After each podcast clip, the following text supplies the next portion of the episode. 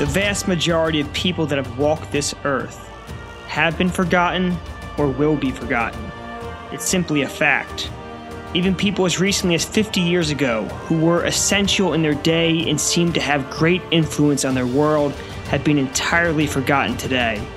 The collective memory of almost every person will suffer the corrosive effects of time. There exist rare exceptions to this rule. Men and women whose influence and dominance over the world was so dramatic that their names are etched into countless history books. People who, with their immense gifts of talent and hard work, have managed to single handedly change the world which they lived in. These people will never be forgotten by the collective memory. This is a form of immortality. To have your name, deeds, and words live on for eternity.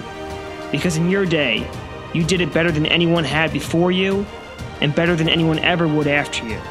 In the march of history, I'm going to take you through the lives of these rare and exceptional humans their epic struggles, their infamous rivalries, their superhuman abilities, and their very human shortcomings, all laid bare.